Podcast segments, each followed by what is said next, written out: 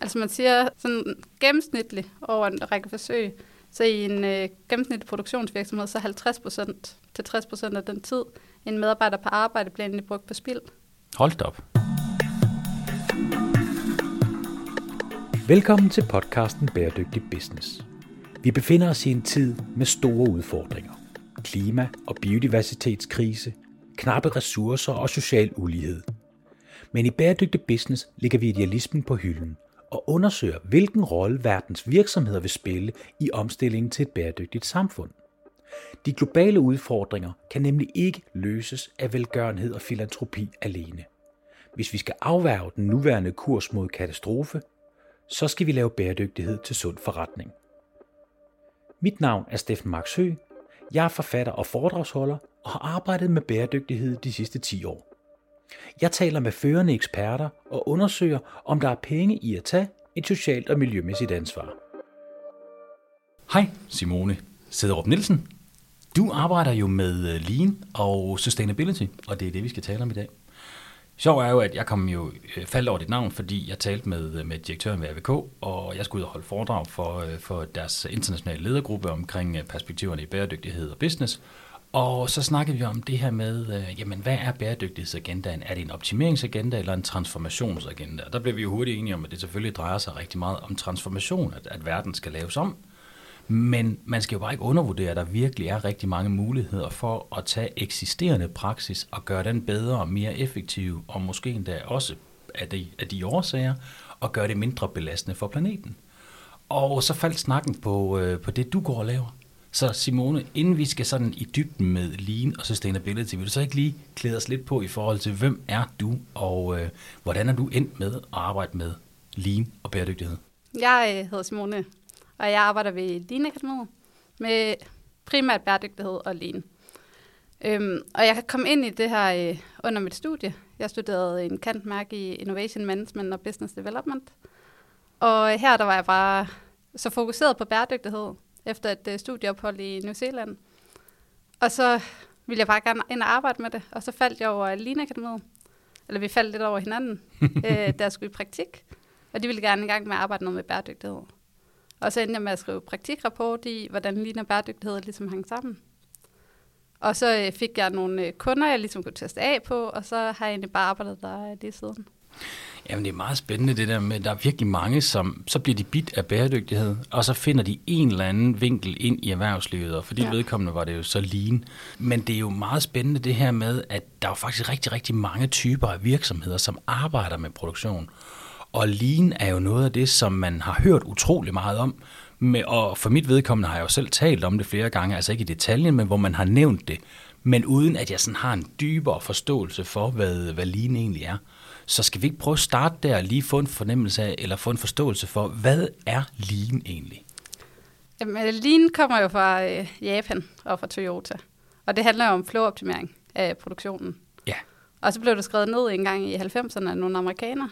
Og så det, jeg øh, underviser i, det var en fortolkning på en fortolkning af, hvad flowoptimering er. Øhm, men Lean, det bygger på fem grundprincipper. Og det er, at vi skal have fokus på kundeværdien, så hvilken værdi er det, vi skaber for kunden? Både vores interne kunder, men også vores eksterne kunder. Og så er det, at vi skal have en værdistrøm uden spild. Så ligesom kortlægge de her øh, produktionsflow, og så fjerne det, der forstyrrer flowet. Så det, der egentlig gør, at flowet ikke kører optimalt. Og så er det, at vi skal skabe flow og øh, træk, så varen bliver trukket igennem. Så vi producerer på en ordre, ikke på en forudsætning om, at vi tror, at vi får solgt en masse i fremtiden. Der skal ligesom være nogen, der gider tage imod vores varer, før vi begynder at producere. Det giver god mening. Sådan i optimal øh, forstand. Og så det sidste, det er løbende forbedringer. Så det der med, at vi hele tiden kigger på, hvordan gør vi nu, og hvordan kan vi forbedre det? Hvordan kan vi lave små innovationer, der egentlig gør, at vi gør det bedre, eller gør det på en ny måde, der er smartere?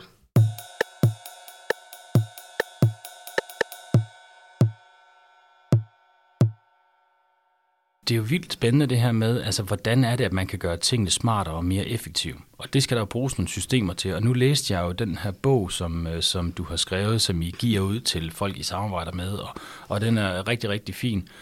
Men når man læser det hjem, så kan man jo tydeligt se, at det handler jo rigtig meget om struktur, i at finde de rigtige processer. Og sådan noget er jeg jo meget fascineret af, fordi jeg er ikke selv verdens mest strukturerede menneske. Og, og jeg, har jo, jeg har jo selv haft en virksomhed, hvor produktion indgik som en ret stor del af det.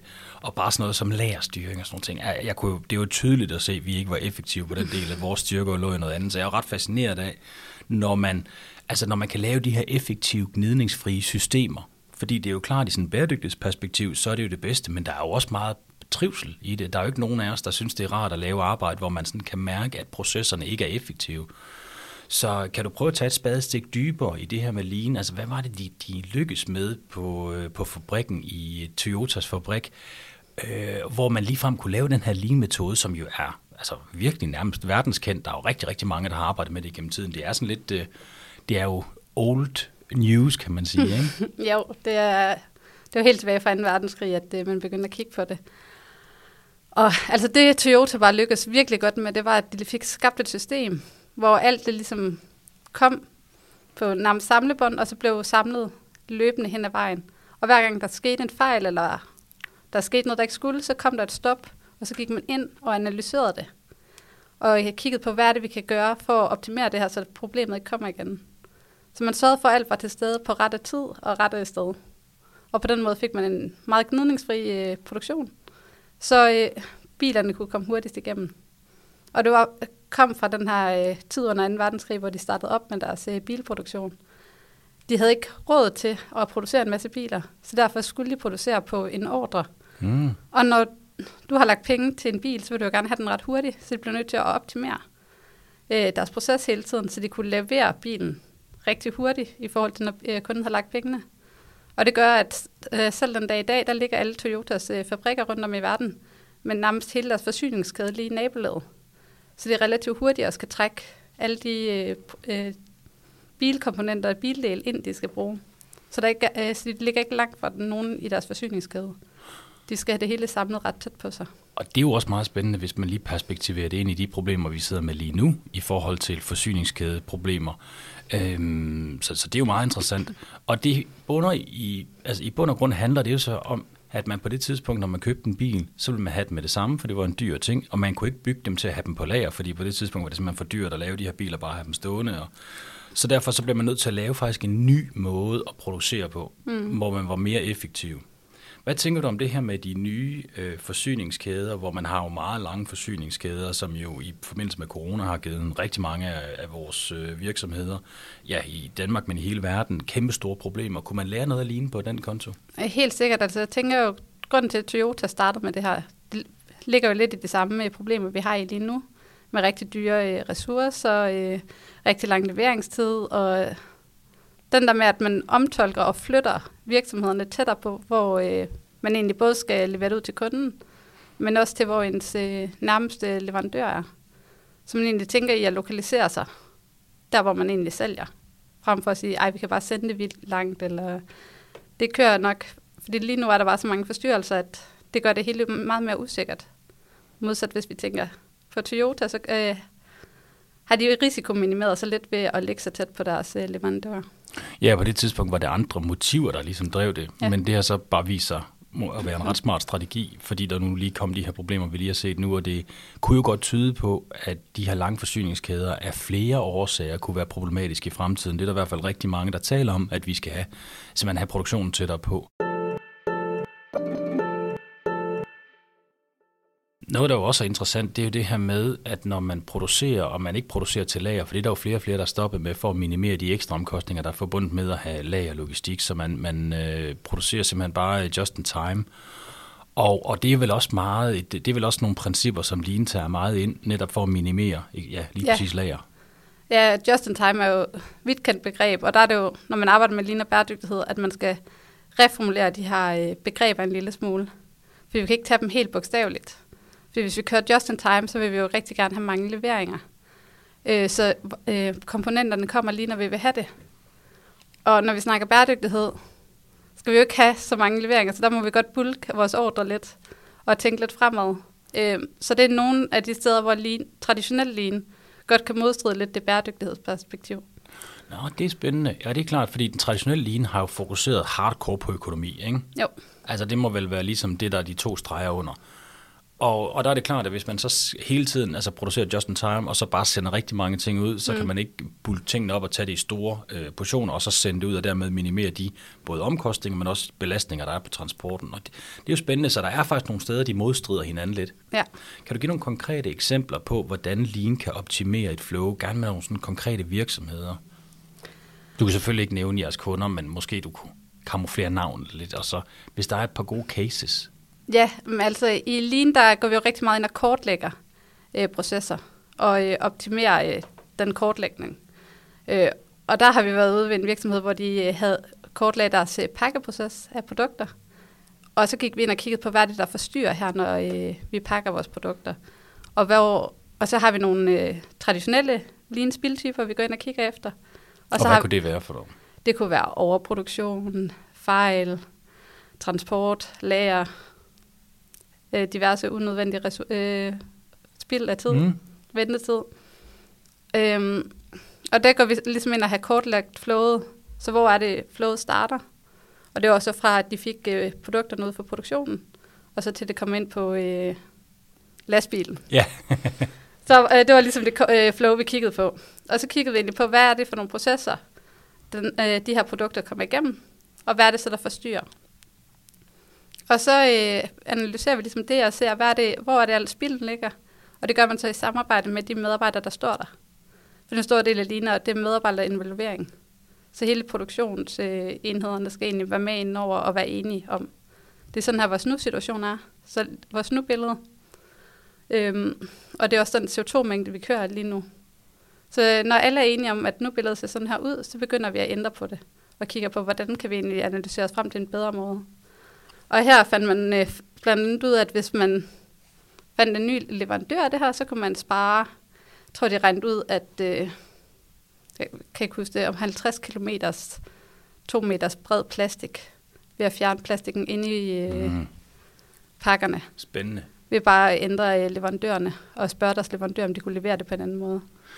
Ja, fordi at der er jo nok rigtig mange, øh, det kan jeg i hvert fald genkende fra mig selv af, og, og det tror jeg, vi alle sammen kan genkende, det der med, at vi, vi, altså, vores virksomheder er jo tit bygget op af, det er jo startet som en lille virksomhed, og så har man bygget videre på det, og den har så været succesfuld mm. i kvæg, at den kan overleve, men man har måske ikke fået kigget alle de der processer igennem, så man kan sagtens have sådan nogle store spil-loops forskellige steder inde i sin organisation. En sjov ting er jo, at, at den virksomhed, der hedder The Upcycle, som jo er, er, er super cool virksomhed, som i bund og grund lever af at finde produktionsvirksomheder og overtage den spilproduktion, de har, og så sælge det til en anden virksomhed, som så kan bruge den spilproduktion. Så man ja. kan forestille sig en virksomhed, der havde øh, hver eneste gang de producerede en stol, så havde de måske fire øh, stålben af 20 cm. Og, øh, og dem kan de jo så sælge til nogle andre, og på den måde så fjerner man jo spild på den måde. Men i en perfekt linverden, der vil man jo slet ikke have de der 20 cm spild. Nej, overproduktion er faktisk det, man traditionelt set ser som den værste spildtype. Også fordi hvis du laver overproduktion, så har du tit mere på lager. Så det vil sige, at du også får lagerproblemer. Og det, der sker, når du har store lagerproblemer, det er, at du ofte har mere transport i virksomheden. Og i og med, at du har mere transport, så sker der ofte flere fejl, fordi så bliver produktet beskadiget. Så overproduktion kan egentlig være skyld i rigtig mange andre spiltyper øh, dukker op. Giver god mening. Og så gør det egentlig, at man skal til at lave det hele en gang til, fordi så man beskadiget produkterne. Så når der er en ren faktisk nogen, der gerne vil have dem, så er de så beskadiget der at have stået på lageret i lang tid, at øh, de ikke kan sælges, eller forældet, eller andet.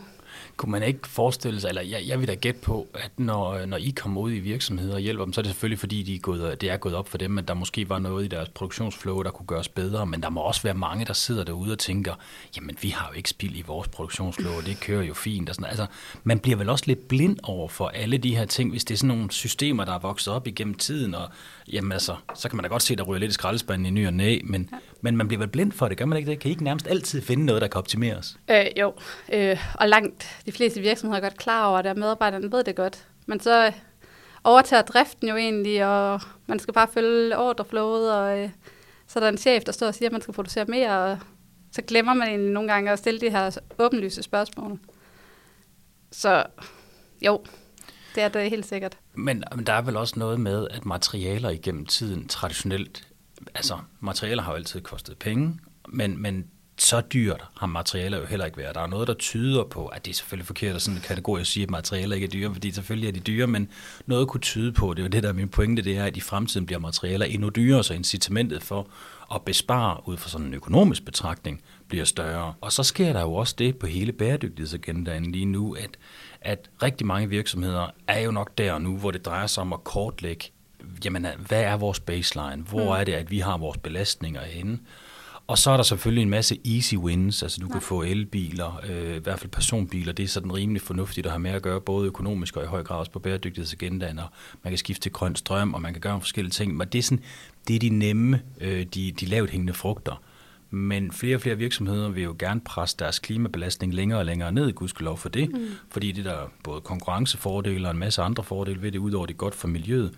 Men det er vel også et spørgsmål om, at man øh, begynder at tage nogle af de der lidt svære øh, beslutninger og kommer mere ind i selve virksomheden for at begrænse det energiforbruget og spildforbruget. Og det er vel der, I kommer ind i billedet? Ja, og man kan sige, at rigtig mange virksomheder har, har fokus på at ressourceoptimere. Så det vil sige, at deres maskiner hele tiden skal køre, for at det man får mest muligt ud af de maskiner. Så de er konstant i gang, og det handler om at få noget i gang og igennem og sådan noget og det er dyrere at have maskinen stående stille, end det er måske egentlig at købe råmaterialerne ind.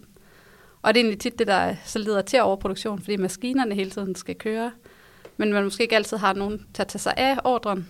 Og så kan det også tit skabe øh, det, vi kalder flaskehalse i produktionen.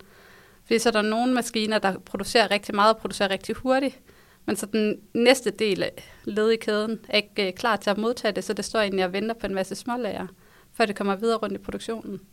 Så det er også med at kigge på sådan en udbalancering, og er det egentlig ressourceoptimering, vi ønsker, eller er det flowoptimering? Mm.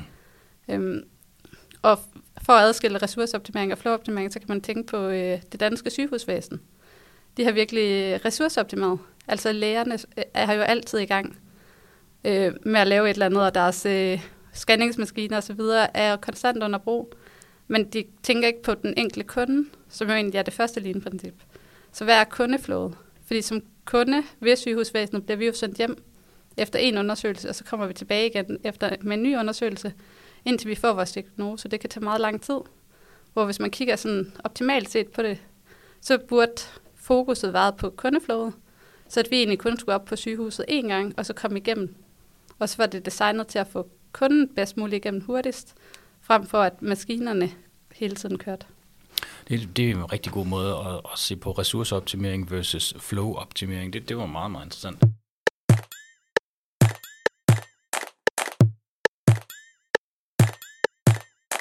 Hvordan starter man, når man kommer ud til en virksomhed for at hjælpe med, øh, med de her processer? Altså øh, sådan en som mig, der, øh, hvor struktur måske ikke lige er den første ting, der falder mig ind i hovedet, når det er, at man, jeg skal beskrive mig selv. Hvordan starter man med at få et overblik over de her mange tusind processer? Øh, man kan starte med at lave øh, nogle målinger. Hvis det er inden for bæredygtighed, så laver vi også CO2-målinger på at se, hvor er det, det er mest skrald, og så hvilken proces skal vi måske dykke ned i.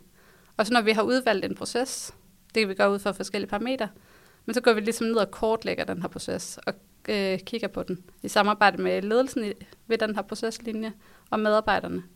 Og så går ind og øh, ser, og så bliver endnu billedet, det er faktisk det sværeste er egentlig at få alt kortlagt og frem i lyset.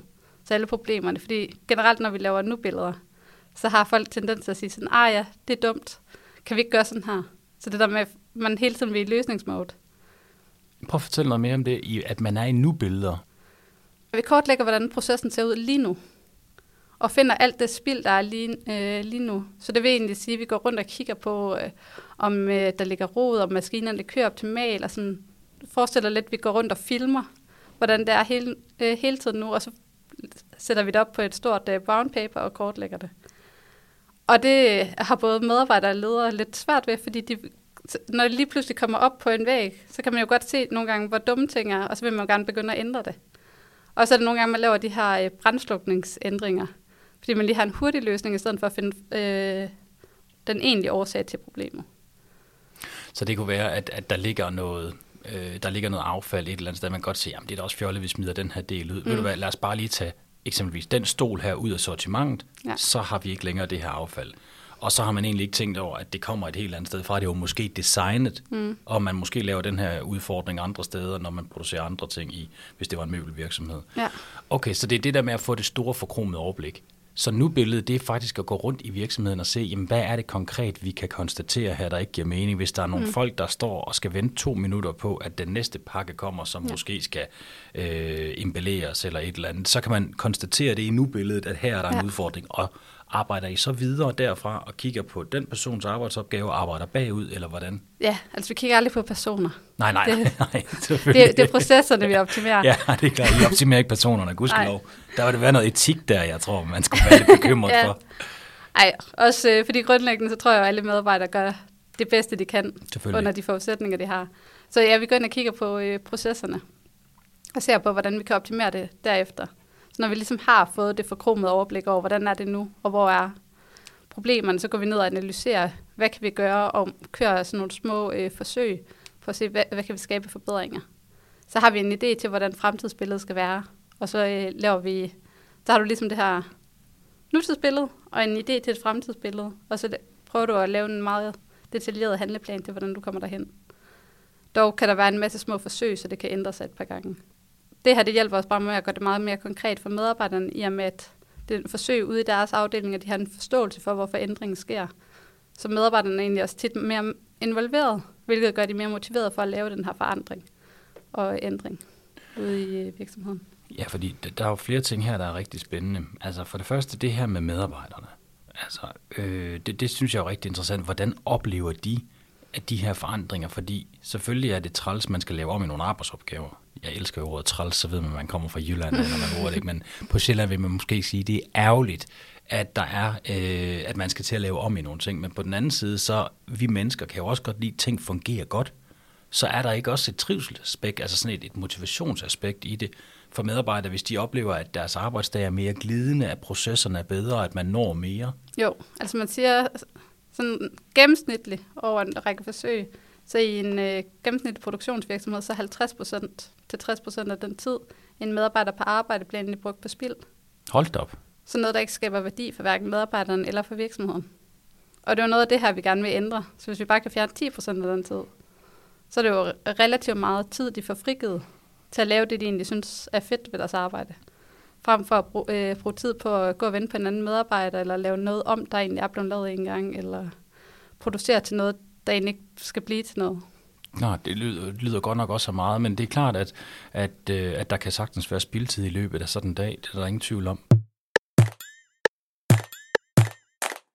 Kunne man være bekymret for, at medarbejdere oplever efter sådan en lean-proces, at de bliver sådan meget styret ned i, i små detaljer i forbindelse, altså det man vil kalde sådan et micromanagement, at man får inddelt sin arbejdsdag meget i nogle små processer, hvor der ikke er sådan plads til at tage de egne valg? Kunne det være en bekymring? Øh, det er ikke min opfattelse. Min opfattelse er mere, at jeg vil ligne, at man egentlig kan lidt magt tilbage til medarbejderne til at øh, lave de her øh, procesændringer. Og så er der selvfølgelig det med lean, der har jo eksisteret i mange år. Og der har været, jeg er ikke helt sikker, men en gang i 80'erne eller 90'erne, der brugte man meget lean til at afskedige medarbejdere. Nå, okay. Så, så der kan være, øh, det er det eneste problem. Det kan være, der kan være lidt en aversion mod lean, men der er det bæredygtighed kommer ind og øh, er meget mere motiverende for medarbejderne, og det er egentlig noget, jeg oplever, at langt de fleste produktionsmedarbejdere er rigtig glade for at gå ind og arbejde med, og få en viden omkring, hvordan de egentlig kan bidrage, og hvordan deres virksomhed kan bidrage.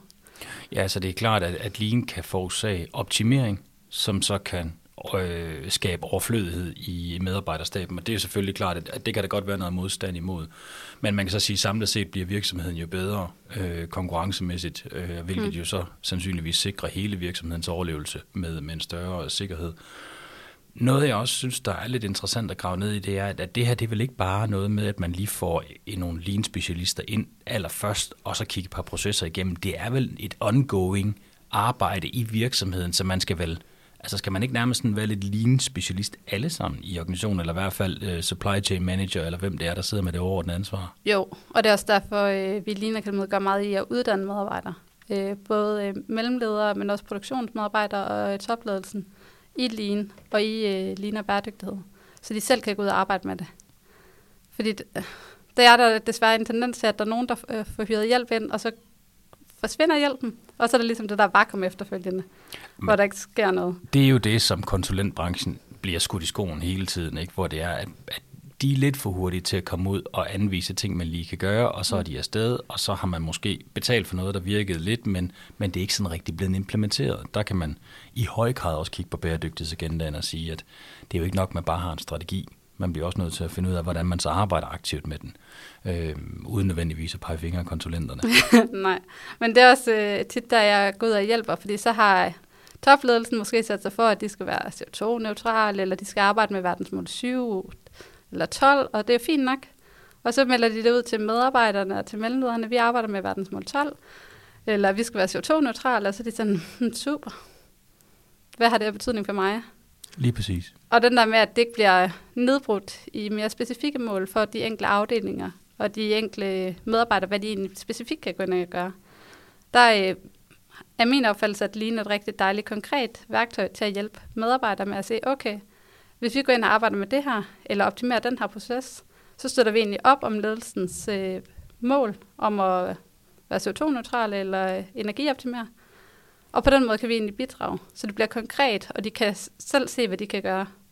Frem for det er bare en fin øh, vision, virksomheden har, uden øh, de store handlinger bag.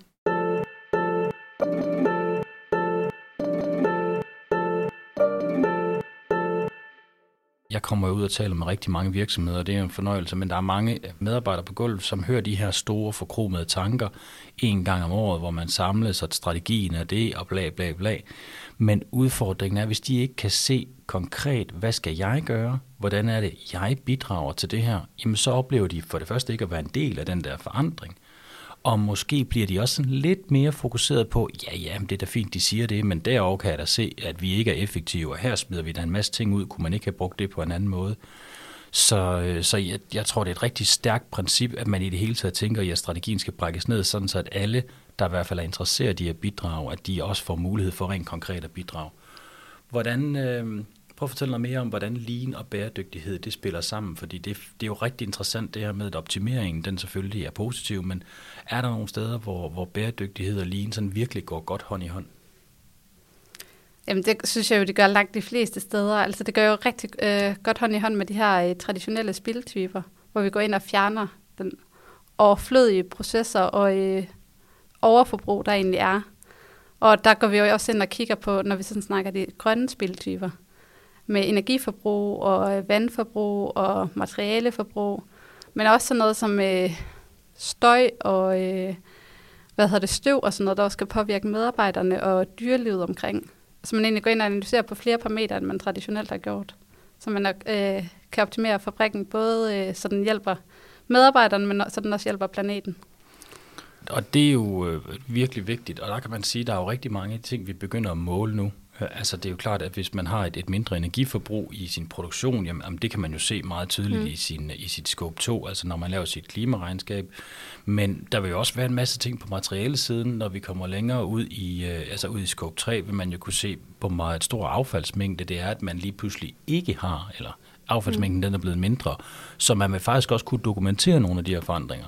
Og det tror jeg er ret vigtigt, det her med, at, at selvfølgelig er der gode argumenter for, at man skal optimere sin virksomhed, fordi man kan spare nogle penge, men hvis man også skal tænke bæredygtighedsagenda ind, så skal man også kunne dokumentere, at de der bæredygtighedsforandringer, de rent faktisk materialiserer sig. Ja.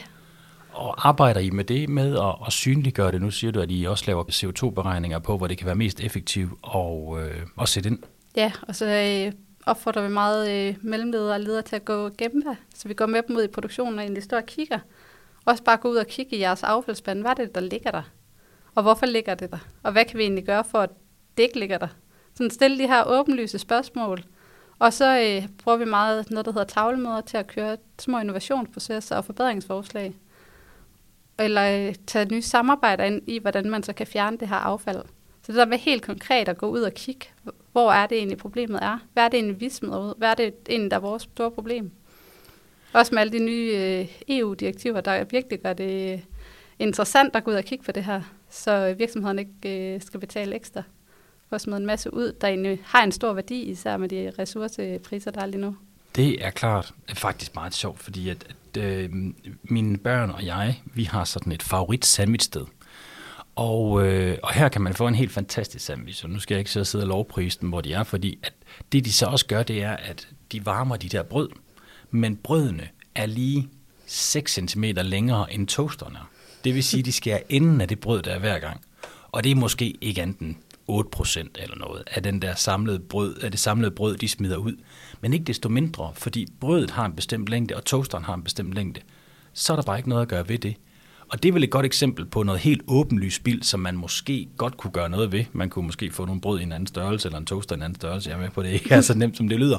Men det er vel det er et meget konkret eksempel på spild, ikke? Jo, og det, altså, jeg har været i en virksomhed, der gjorde præcis det samme. De øh, lavede akustikpaneler, og øh, deres øh, paneler de var lige 10 cm for lange. Så de havde lige de der 10 cm øh, fraskær hver gang. Indtil de egentlig spurgte deres leverandør, kan vi få dem 10 cm kortere? Kan I skære dem, så de egentlig bare er 10 cm kortere, så de passer til vores mål? Det kunne de godt, så havde de ikke øh, fraskærm her. Så nogle gange handler det også bare om at kigge, hvorfor er det? Det kommer sådan her, og kan vores leverandør egentlig levere det på en anden måde, så vi ikke får det her spil? Fordi nogle gange er det også bare, øh, hvad hedder det, synliggøre noget af det spil, man har over for ens leverandør. Fordi de vil jo helt sikkert gerne hjælpe et med at optimere det. Det er jo også i deres bedste interesse. Oplagt. Hvad med sådan nogle lidt mere tunge processer, hvis man skal gå fra en lineær økonomi ind til en cirkulær økonomi? Og der i, i den bog, du har skrevet, har du faktisk en meget, meget fin beskrivelse af den cirkulære økonomi, men i bund og grund så cirkulær økonomi drejer sig om, at vi gerne vil bevare materialernes værdi så lang tid som muligt. Mm. Og derfor den lineære økonomi, hvor vi producerer noget, og så bruger kunderne det lidt tid, og så bliver det smidt ud, og så producerer vi noget igen. Det er fortidens model. Vi bliver nødt til at samle det på en anden måde, så vi simpelthen bruger ressourcerne i længere tid. Og det er meget mere komplekst, end, end jeg bare lige skitserer det her. Men sådan nogle tunge processer som det, kan man gå ind og arbejde med det i forhold til lean? Ja, det, det kan man godt. Øh, altså man kan gøre det helt øh, lavpraktisk. Vi, I bunden af, hvis vi skal se Ellen MacArthurs øh, sommerfuglmodel, der har vi jo vedligehold. Så det er også øh, meget, når vi indkører øh, sådan 5S øh, værktøj fra lean ind. Hvordan vedligeholder vi bedst vores maskiner? Hvordan kan vi have dem mest muligt øh, i brug? Hvordan kan vi vedligeholde vores øh, biler og lastbiler osv., så, videre, så have plan for det. Men man kan også gøre det i ren udviklingsparameter.